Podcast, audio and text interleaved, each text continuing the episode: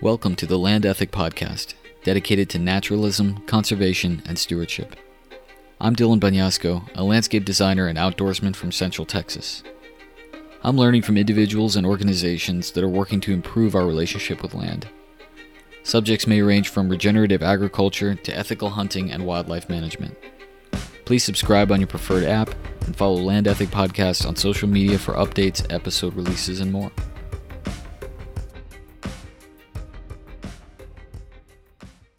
Hallie Mahowald is the program's director for Western Landowners Alliance, a landowner led group that advances policies and practices that sustain working lands, connected landscapes, and native species. At WLA, Hallie manages people and strategy to support private stewardship across the West. Hallie currently serves on the advisory board of Colorado State University's Center for Collaborative Conservation and is vice president on the board of directors for Central Colorado Conservancy. We talked all about the reintroduction of gray wolves to Colorado, from the original ballot initiative that set it into motion, to the various arguments from both sides, to the management implications. It's a complex issue that will require a whole lot of cooperation and experimentation. Lucky for us, Hallie is on the stakeholder advisory group that's helping navigate all this.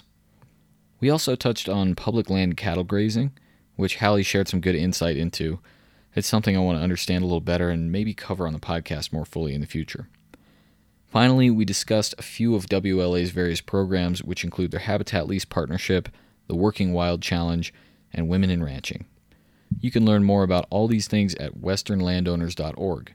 They also have a beautiful print publication called On Land, as well as a podcast under the same name.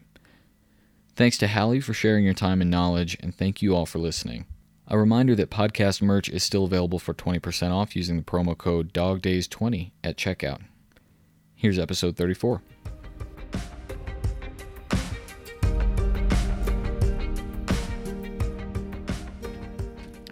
Okay, I'm sitting down with Hallie Mahowald of Western Landowners Alliance. Hallie, what's going on? Hi, Dylan. How are you doing today? Hey, I'm great. I'm so glad we were able to get together. Yes, me too. Um, between kid schedules and COVID and work. Uh, took a little while to get together, but glad to be here today. I'm with you. It is a busy season, and you have a lot on your mind right now. You're in the thick of it here with wolf reintroduction, which is one of the things I really hope to cover a lot of today. But uh, you're on the stakeholder advisory board, right? Yeah, the stakeholder advisory group. Um, it was convened by Colorado Parks and Wildlife, and we actually had our last meeting just in August. We met um, over the last 15 months across the state, working as a group. There's 17 of us that were selected to advise on um, the wolf reintroduction and management plan here in Colorado. they pay you for all that work? Um, nope, it was a, a volunteer position, um, and and it was uh, competitive, and and we all applied to do it. Yep. cool. Well, it's important work. Yes. Um, what uh, I guess if you could kind of talk about a little bit about your background and and what qualified you to take part in that. Yeah, that's a good question. Um, so I've been with the Western Landowners Alliance for about eight years, and we're a landowner-led West-wide organization. Um, we focus on advancing practices and policies that sustain working lands, connected landscapes, and native species. So we're landowner led and founded, and we work across the West. And one of the programs at the Western Landowners Alliance we call the Working Wild Challenge program. And um, that's really a landowner led effort where we recognize the importance of landscapes to support both people and wildlife, but we also recognize that that comes with some challenges.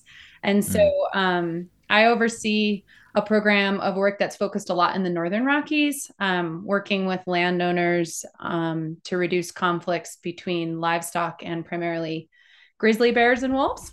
And so when this opportunity came up in Colorado, um, the Proposition 114 passed, and it became clear that wolves would be reintroduced in Colorado by 2023.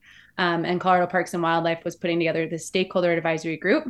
My hope was to be able to um, be part of the group and kind of bring a landowner voice to the to the topics to the management and also some experience from working in states where wolves um, are already on the ground yeah Let's uh let's give a little bit of a primer on the on Prop 114 and how that passed, how it was put forward. I mean, what happened?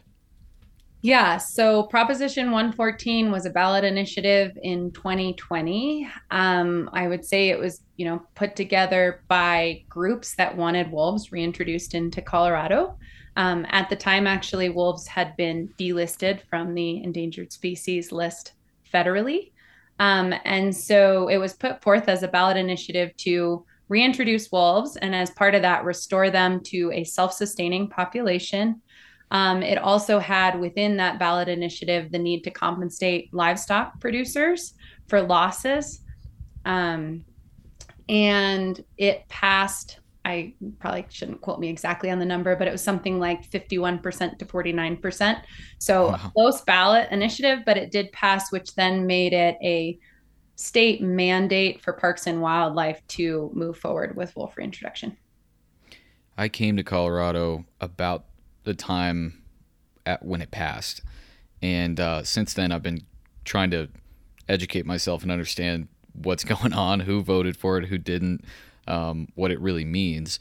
And I guess as someone who represents landowners, I'm interested to get your point of view on um, the votes because what you always hear is, oh, it passed because the Front Range urban populations, you know, Denver and Fort Collins and um, in Colorado Springs, or you know, more blue counties passed it, and everyone on the western slope, all these ranchers were opposed to it. I think that's probably an oversimplification, right? Yeah, I would say it's an oversimplification. I mean, if you look at the county maps on who voted for and against, it certainly is um, primarily kind of the front range urban counties, but there were some in the Southwest that also voted and passed at the county level. Um, I do think it is more complex. Um, for example, there's this idea that if you voted against it, it means you hate wolves or you hate wildlife or you're against mm. that. Um, there were people who who voted against it because um, because they're concerned about their livelihood, whether that's their hunting and outfitting operation, whether that's their livestock. Um, there were people who voted against it because in the proposition it said that wolves would be reintroduced west of the Continental Divide, which they felt like was essentially putting wolves in these rural communities on the western slope and intentionally, you know, not putting them, you know, east of the divide where there's more urban areas. And so I think there's been, you know, there were certainly social reasons, um, economic reasons as well as it. So I think and I would say there are, you know, there certainly would be some landowners and ranchers that may have voted for it. But I think in the end, it was less about, you know, do you like wolves and more about should wolves be reintroduced? I think the other thing that came up was whether or not, you know, reintroduction and management of a wildlife species should be on a ballot if it should mm. be an issue that people voted on. And so I also think some people um, may have voted against it because they don't believe that it's coined as kind of ballot box biology, and there were some concerns around that. As uh-huh. um, but yeah, yeah, I would say um, at Western Landowners Alliance, we spend a lot of time talking about trying to operate in what we call the radical center.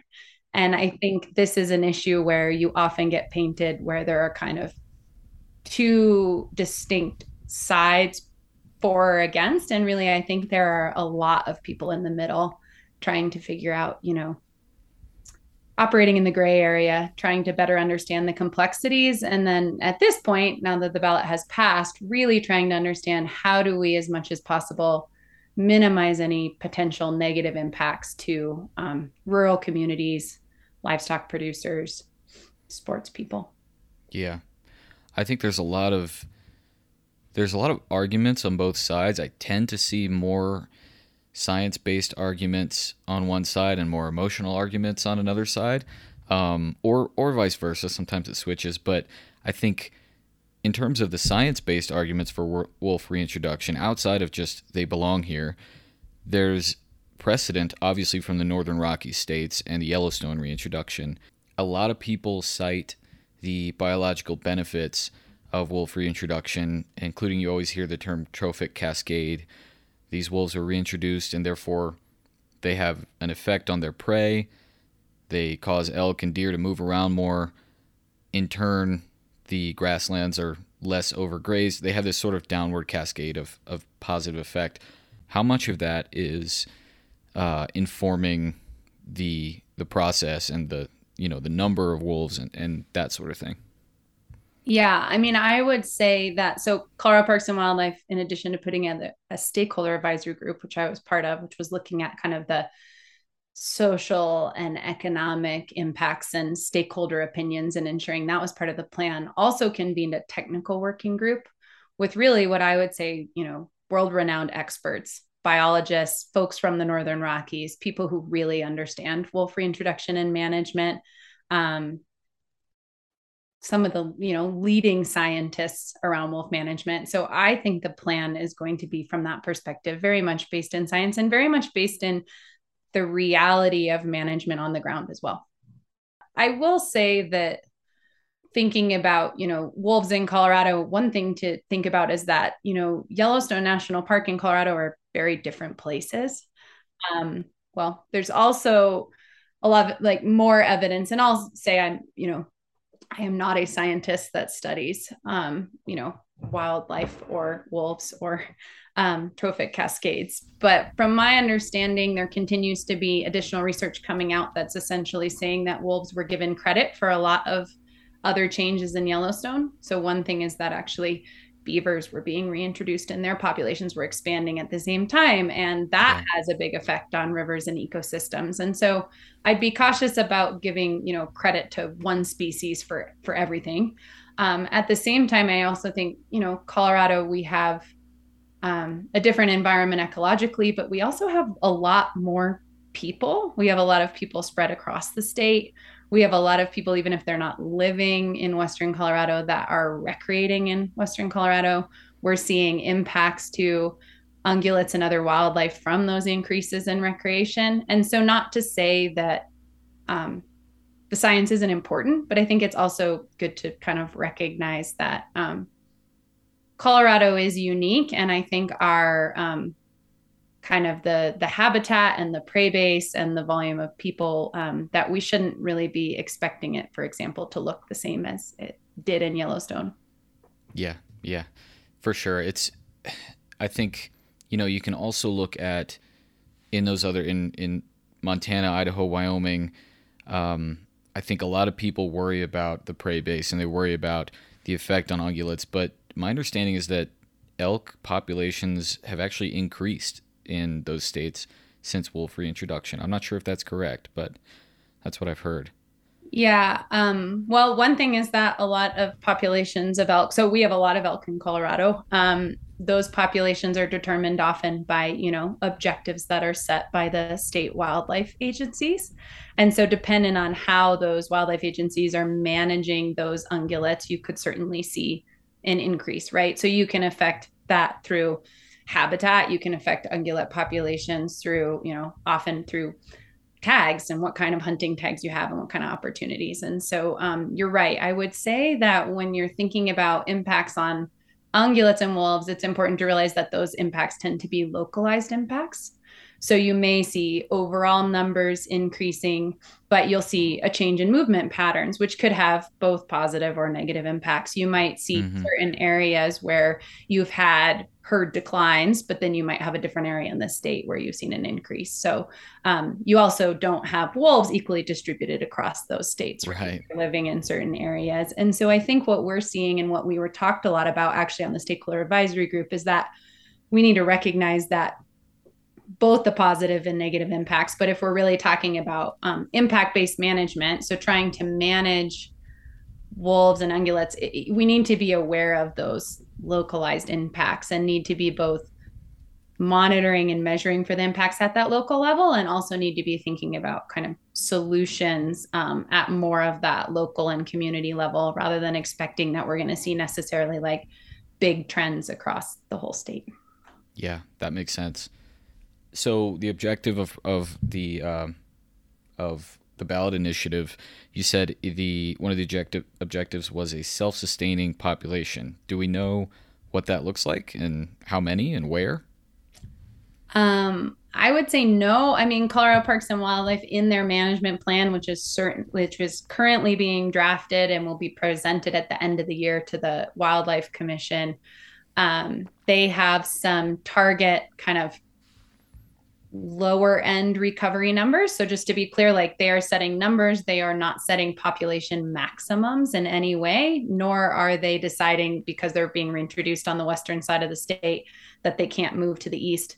There's already been, I think, some uh, misinformation that has gone out on that. So, they've set some kind of target. Um, base numbers essentially recovery phases so they've set kind of a set number for when they will stay as state endangered, when they might move from endangered to threatened, when they could move from threatened to um, non game species. But they have not, to my knowledge, decided, you know, on a specific uh, there is no max number and there hasn't been like a very specific like we must have x number of wolves across a certain area yeah I well, I'm kind of glad to hear that that it's sort of open ended because that's what it needs to be, right? Like it needs to be a science based experimentation because we don't know exactly what's going to happen, where they're going to go, how well they're going to do, etc., and how communities are going to deal with it. So, um, I think that's probably a good approach. Uh, you said so they're federally delisted, but they're still state listed, endangered. Oh, I should say they were oh. federally oh. relisted during the process. So when the ballot initiative passed, okay. had been delisted, they have been relisted and they are now an endangered species under the US Fish and Wildlife Service Endangered Species Act. Within Colorado, okay. wolves in the Northern Rockies and Wyoming, Montana, and Idaho are still delisted as a as a population and are still under state management in those states. But any wolf that is in Colorado, so the pack that is now in North Park, Colorado, is considered an endangered species both at the federal and state level. I didn't understand that. Okay, that's good to know. Yeah. Um, and I want to come back to that pack here in a minute. But uh, so so they would go from from that status to eventually, hopefully, a non-game listing, which means not a huntable um, species, but you know what what does that mean in terms of their protection and their status, a non-game status? Um, right. So it would be the same status, I guess, as other species in the state that they can't be hunted, but you wouldn't have. Um, so if a species is threatened or endangered, you're not allowed to have what is called take. So you wouldn't be able to um, lethally manage the species. Um, you could have even incidental take, like if someone accidentally were to kill an animal, there could be legal repercussions. So instead, they would be managed um, as a species so there would not be hunting or trapping. There no reg- recreational um, public hunting on the species but they would no longer have that threatened endangered status which has those higher protection levels. Okay that makes sense. I, i'm sure there are uh, plenty of people who would like to be able to hunt them. Um, but you know my understanding in reading up on this is that uh, generally there's not a lot of benefit to hunting wolves for management. Um, that's just one argument. But my understanding is that yes, lethal management is effective in certain cases, but making it a, a recreational hunting opportunity doesn't seem to be that effective because they actually will kind of manage their own populations to a, to an extent. Yeah, I, I think I want to say, just to be clear, that there is a distinction between, so like lethal control as management and, you know, regulated public hunting. So I think it is important yeah. that's a distinction. So at Western Landowners Alliance, we talk a lot about, you know, to successfully reduce conflict, for example, between wolves and livestock, you need what we call the four C's. So those are you need conflict prevention tools, like well-funded conflict prevention tools that people often call non-lethal tools. Um, so that could be fencing and turbo fladry, carcass management, um, range riding are just kind of some examples of things that um, folks on the ground can do to try to reduce um, conflict there. You also need um, good collaboration between landowners and agencies across communities in order to implement those tools. Um, you need compensation. So when you do have um, livestock depredation, you need a way to compensate landowners for those losses, and then you need lethal control control as a tool in the toolbox. Um, so if you have a case where you have a pack that is chronically depredating um, animals, a case where you think you, you know, where you have more of those negative impacts, lethal control can be an important tool in the toolbox with these other tools to address those conflicts. So that is separate from um, a discussion around the potential for, you know, wolves as a game species and being hunted um, and having a hunting season like they have in some other Western states. And at this point, um, really the recommendation from the stakeholder advisory group was um, to not be considering that as a decision at this time um, in the restoration and management plan that we are a long way from when that decision would need to be made because there won't be any kind of season. Um, there's also um, disagreement on, you know, right now under the Proposition 114, um, Canis lupus was actually defined as a non game species. And so there's discussion of whether it would take what kind of action it would take to overturn that. And so um, I would just that was my next we're, a question. long, we're a long way from that decision, um, despite the fact that it feels like it's something that people feel strongly like they want to talk about now. Um, the goal really of proposition 114 and of the group is to support you know the restoration of wolves to be able to manage for potential both negative and positive impacts and i think um, i think the reason it comes up as a potential management tool is you know there are other species like mountain lions and bears where um, hunting is used to manage population numbers and to um, both when we think about elk and deer populations and managing those as well as wildlife agencies do, I should say, and also um, are sometimes, you know, used to manage impacts to people and communities in that case as well. Yeah. No, that, that makes sense. And it sounds like a whole nother messy political process to uh, even go down that road, but you can't help but think about it. I, am out looking for bears uh, this month with a, with a rifle tag. Uh, it would be my first black bear. And and if you asked me three or four years ago if I ever want to kill a bear, I would have said no. Why would I? And now I'm kind of interested. They're all over the place. They're good to eat, and and so I'm trying to be open minded. But I'm also, if you ask me if I want to kill a wolf, I'd be like, no. Why would I? so yeah, um... right, right. and I think the thought is also, I mean, back to what you were saying about things being based.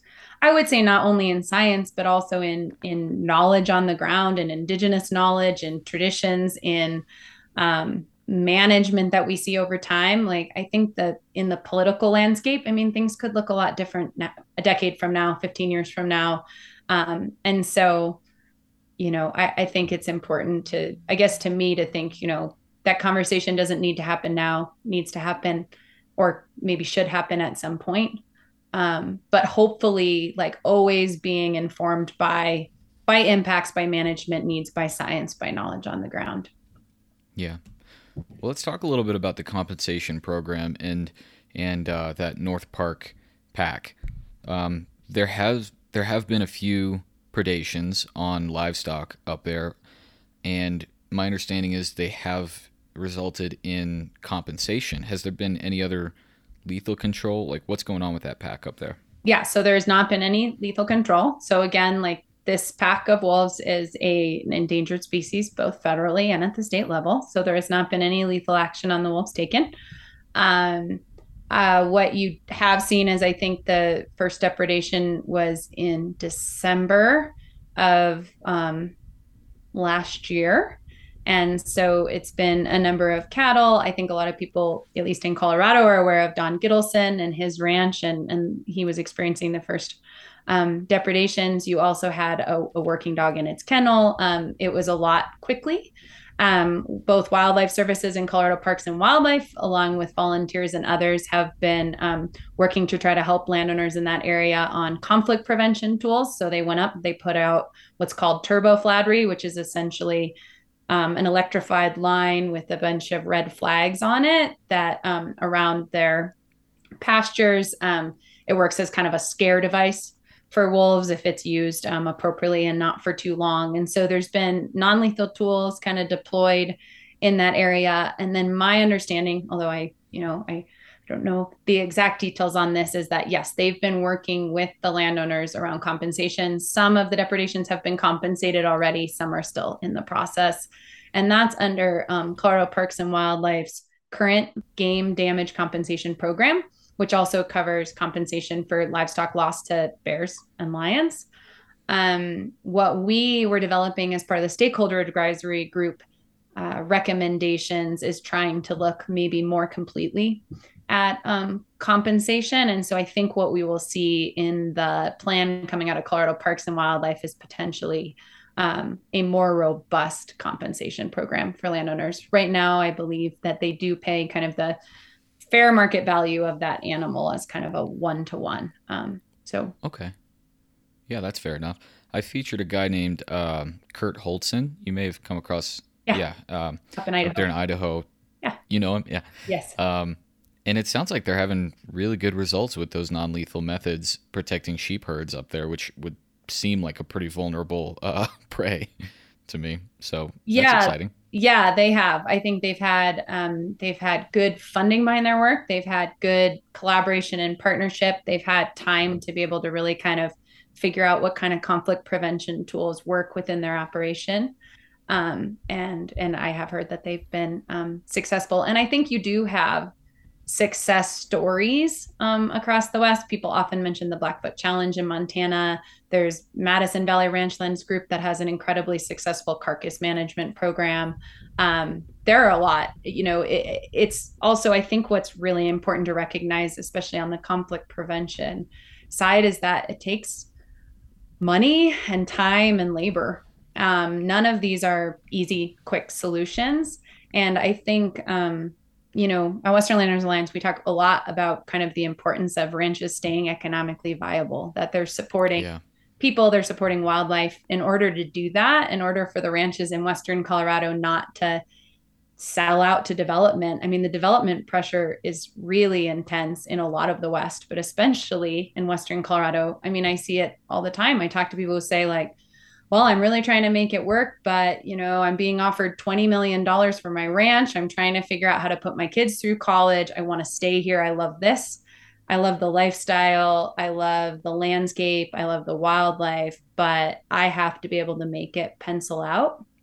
And while wolves are one issue in that, I think it can really feel like kind of a a lightning rod or the straw on the camel's back. Like if you already kind of feel like you're on that that thin margin or if there's a feeling from folks which there sometimes is in rural communities of like man i'm not even wanted here anymore. Um, yeah. you know we're we're not respected. People don't want us here. And then on top of that there's that kind of land value pressure. I think wolves can become i guess getting back to voting yes and no and how people feel.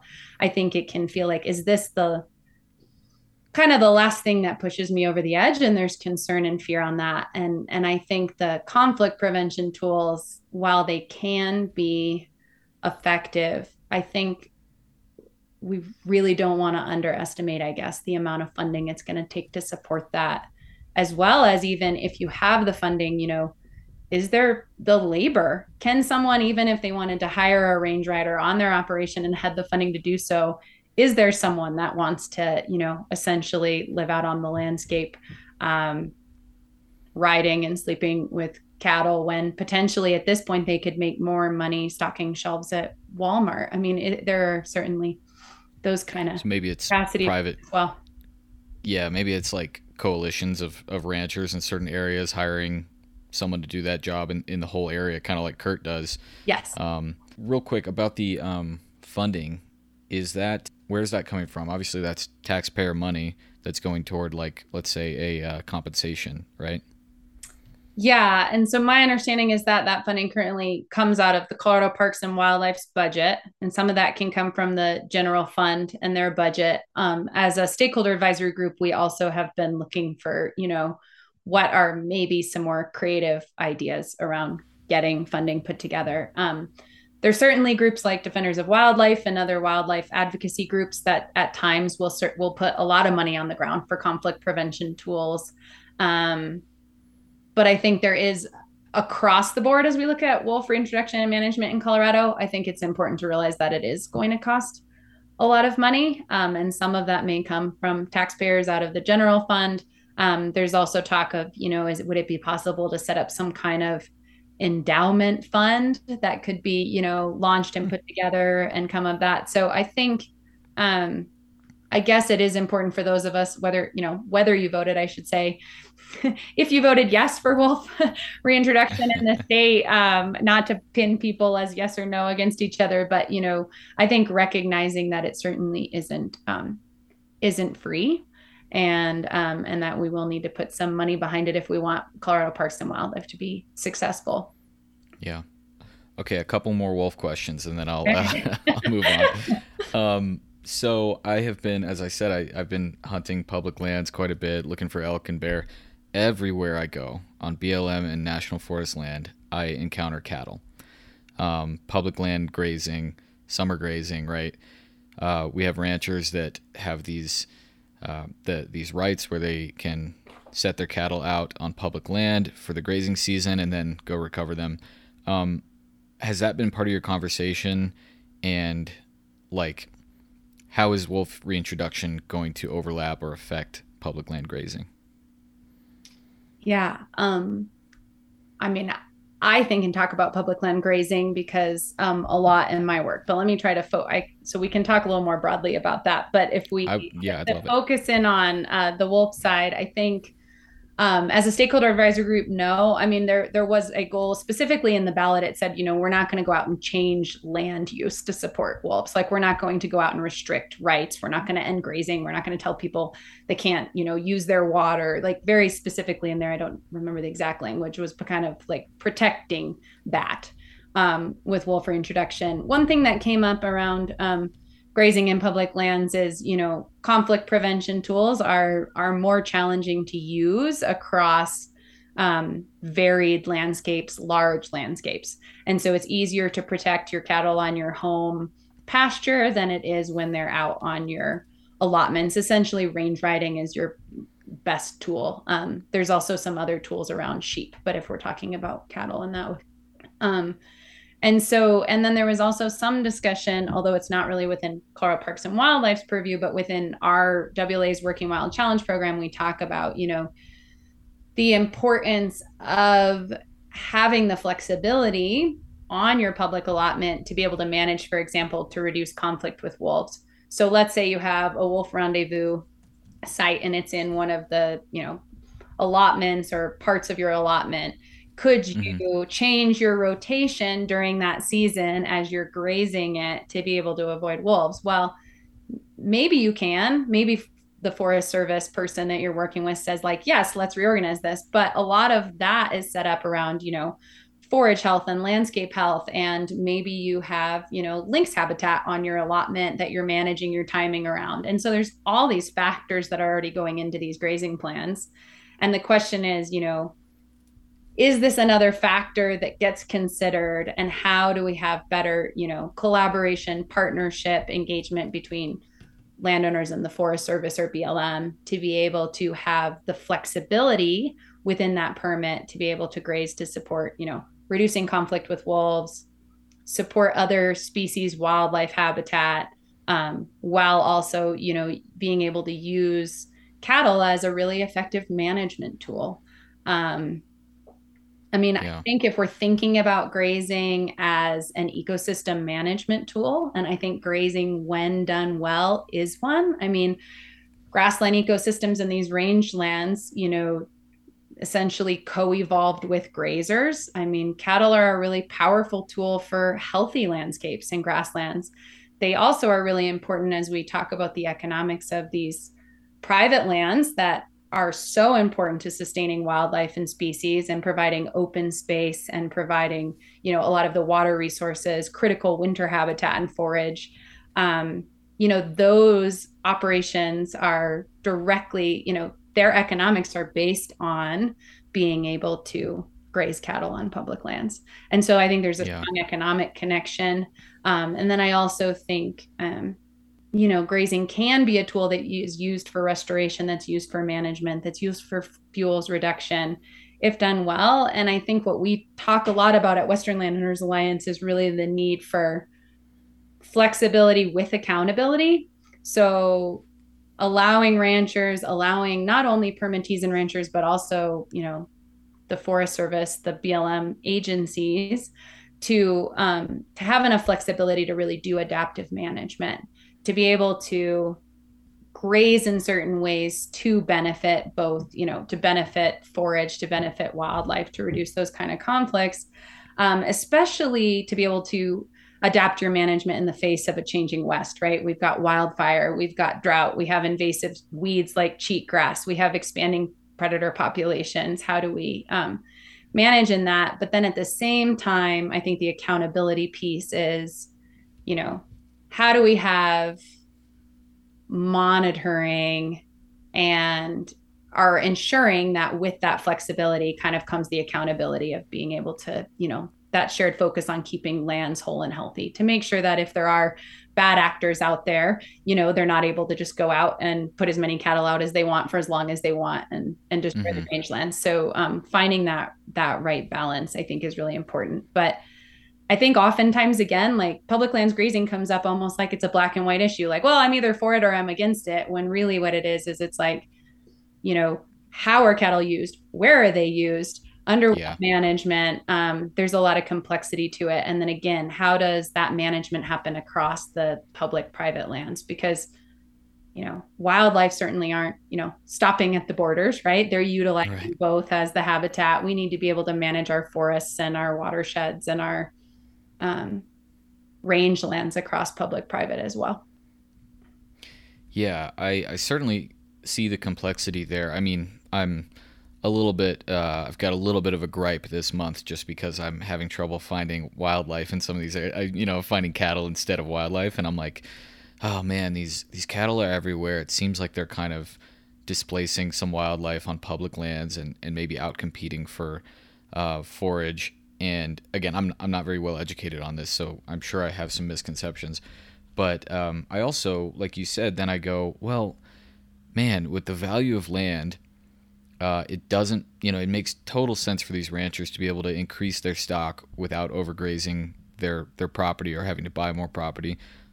But it also feels like, you know, that that's a private interest benefiting off of public land in some ways. So I don't know. I, I, I have mixed feelings about it. But when you talk about it as a beneficial management tool, um, obviously I'm on board for that. I just I question sometimes the ubiquitous uh, nature of it. Like there just seems to be cattle all over public lands.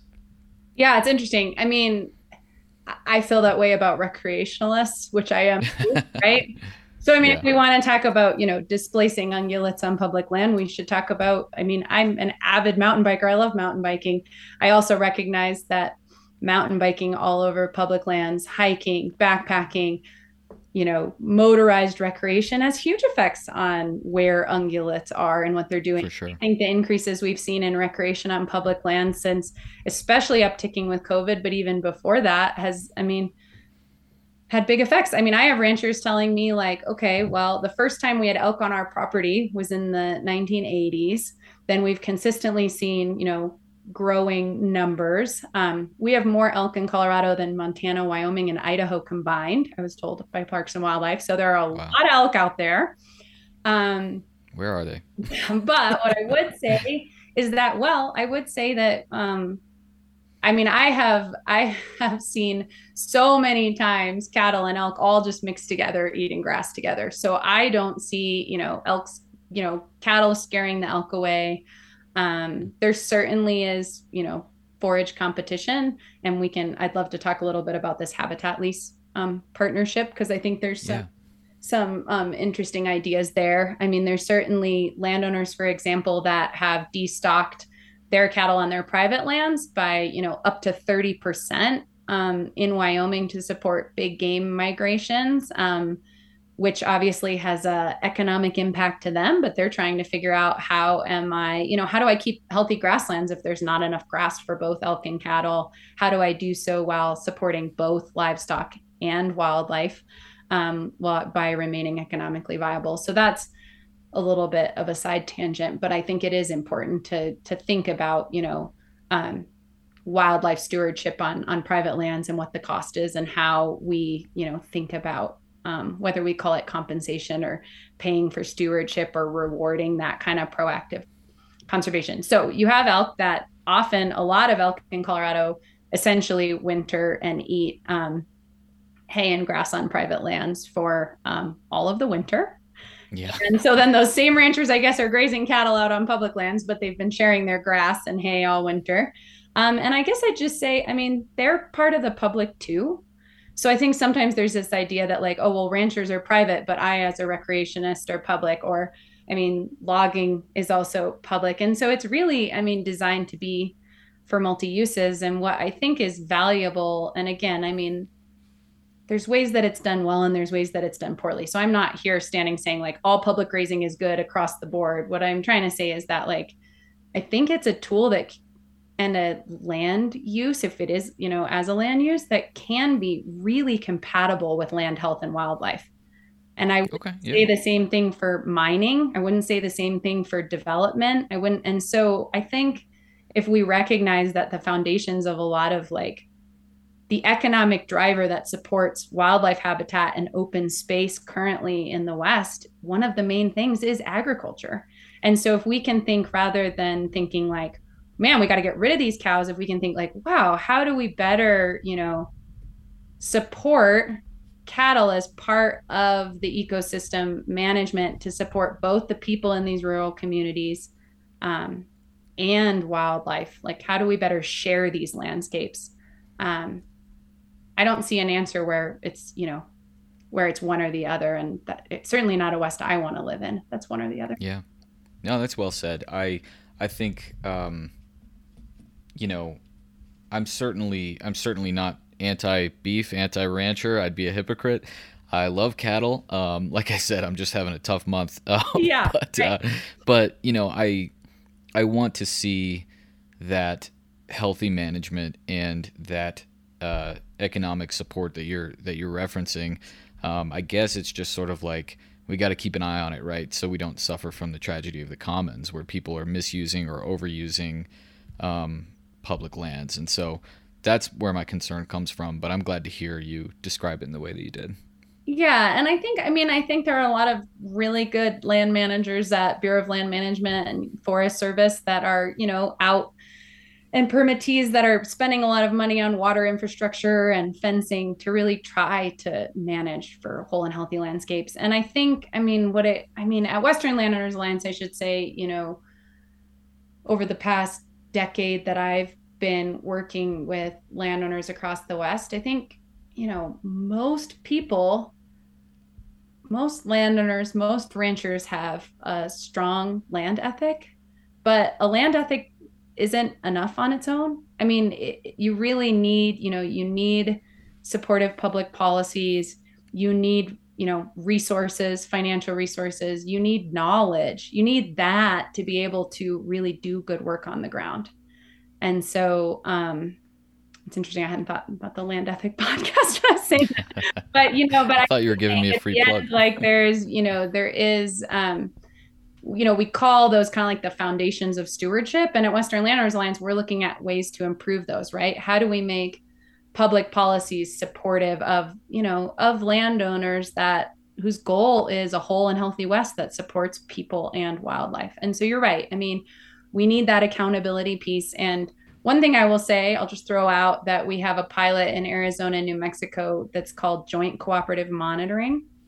And it's okay. with the Forest Service and they have a new technology called survey 123 but what's nice is it's on a phone or an ipad and it can be used by um, it could be used by you know students from a university. It could be used by forest service range staff or by the permittees themselves to actually be going out you know taking pictures doing monitoring. Um, it gets uploaded into a database that then can be shared. And so both it provides this kind of maybe something on the accountability side, right? If someone's like, well, I don't know. What's really going on up there? And how does that range look? Well, here, here's monitoring data. Like, look at how healthy this rangeland is. Look at all the success they've had around this riparian area. Um, it also provides, I think, you know, a better way to have that kind of collaboration between the permittees and between the Forest Service to add capacity to what is often an underfunded and understaffed agency to do that kind of monitoring. Yeah. Um, and so I think we're seeing success. And I also think then that the data that you collect, which is really a positive thing about monitoring, is that that can then kind of key into, you know, again, that adaptive management, like if there's the flexibility for the agency and permittee to be able to say, like, well, this doesn't look as good because, you know, we're really seeing a drought. How could we change the rotation of the grazing? Or how could we change numbers or timing on this land to better address um, maybe an issue that they're not liking to see that they'd like to like to change. So um, I'm excited about that as a pilot that we have going in Arizona and New Mexico and thinking about how that might help kind of um, get more monitoring on the ground and continue to build much needed kind of trust and relationships between um, agencies and permittees. Yeah, that's cool. I, I love those kinds of things like more citizen science based projects. I use an app for plant identification uh, called iNaturalist. Yes. And I love it. It's like built this amazing database of uh, plant communities across the U.S., probably across the world, I'm sure. Um, and it just works off of people curious people being like, "What's this plant?" and they're able to compile so much data, and it's like, uh, I don't know, it's just a, a really kind of successful science uh, project that's just based on people's curiosity of, of plants, and so um, I think that's really cool. Um, did you have other thoughts on the um, habitat lease partnership? I want to make sure we talk about that. Yeah. In Wyoming yeah, I would just say that, I mean, the idea behind it, and I think I've kind of talked about this as kind of this idea that, you know, ranching as a business is can be very compatible with wildlife. Um, and I mean, that's why you often see elk and deer and pronghorn and turkeys all on pastures, on ranches, on private lands. Um, yep. You know, they find good habitat there um, you know they sometimes i actually think it's because you find a lot less people there when it comes down to as i was mentioning you know more people on the land and recreation impacts. Um, and at the same time you have ranchers that really need to be able to make a living. And so if you have for example too many elk competing with livestock and i mentioned that people are you know destocking their livestock because they're leaving forage for elk um, you talk some people are saying like well i used to do you know three hay cuts. Now i do two and i leave the third for um, elk, but hmm. with elk populations kind of growing in many places. And then I also think you do see more elk. And I think I failed to finish this story, but it was actually a rancher kind of in your area that was talking about they didn't used to have elk. Now they've seen more. And what I would say is now maybe they have, you know, 200 elk sitting on their center pivot field. And the elk used to leave um, essentially leave for calving, spend a lot of kind of the summer into the fall, and then maybe come back onto the private ranch when you saw increases in hunter activity. Um, now they will see elk that essentially just stay. Um, they have a lot more people up on the land, the public land, kind of high above the the ranch, and elk are calving and they're hanging out and they're thinking like, well, it's quiet here. This is great habitat. Why don't I like? I don't really want to be up there with with all those people. Um, and so, with that, I would just say, you know, you have that kind of increased pressure on those lands. And so, a habitat lease is essentially designed to reimburse the landowner or support the landowner um, for the cost of sustaining that wildlife. Um, that's especially when supporting that wildlife kind of comes at the expense of their ability to stay in business. So it's it's really trying to hmm. enable them to be able to to both support livestock and wildlife. Um, and the partnership in Wyoming, um, it's primarily through what is a United States Department of Agriculture program called the Grasslands Conservation Reserve Program. So Grassland CRP, it's called. Yep. Um, it's a federal program that really is recognizing the value of maintaining grassland ecosystems and habitat, but also recognizing that you can have livestock grazing that's compatible with that. And so there is um, it essentially is paying ranchers for these 10 to 15 year contracts to maintain these healthy grasslands um, using specific grazing practices um, and maintaining that. And so i would say the g the grassland crp is kind of a federal version of a habitat lease. And in the state of wyoming the usda is partnering with wyoming um, to make it as well as some other state support available to landowners in, specifically in areas of big game migrations so it's trying to get more landowners signed up for these 10 to 15 year contracts paid to maintain those healthy grasslands and they're focusing on their what they've identified as you know critical habitat in these big game migrations so um, it's a it's a awesome. federal state partnership um, that's again kind of looking at how do we you know how do we support landowners that are already proactively providing quality habitat to in this case big game? But certainly you know there are examples of it in other places and it could be used to support imperiled species non-game species all sorts of different wildlife. I love that. Yeah the the crp has been a an incredibly successful program from what i understand. And and that's part of the farm bill or no? Yes it is. So it's a conservation title program under the farm bill okay. Awesome. I've covered that in, in a previous podcast but it's a little it's all a little blurry.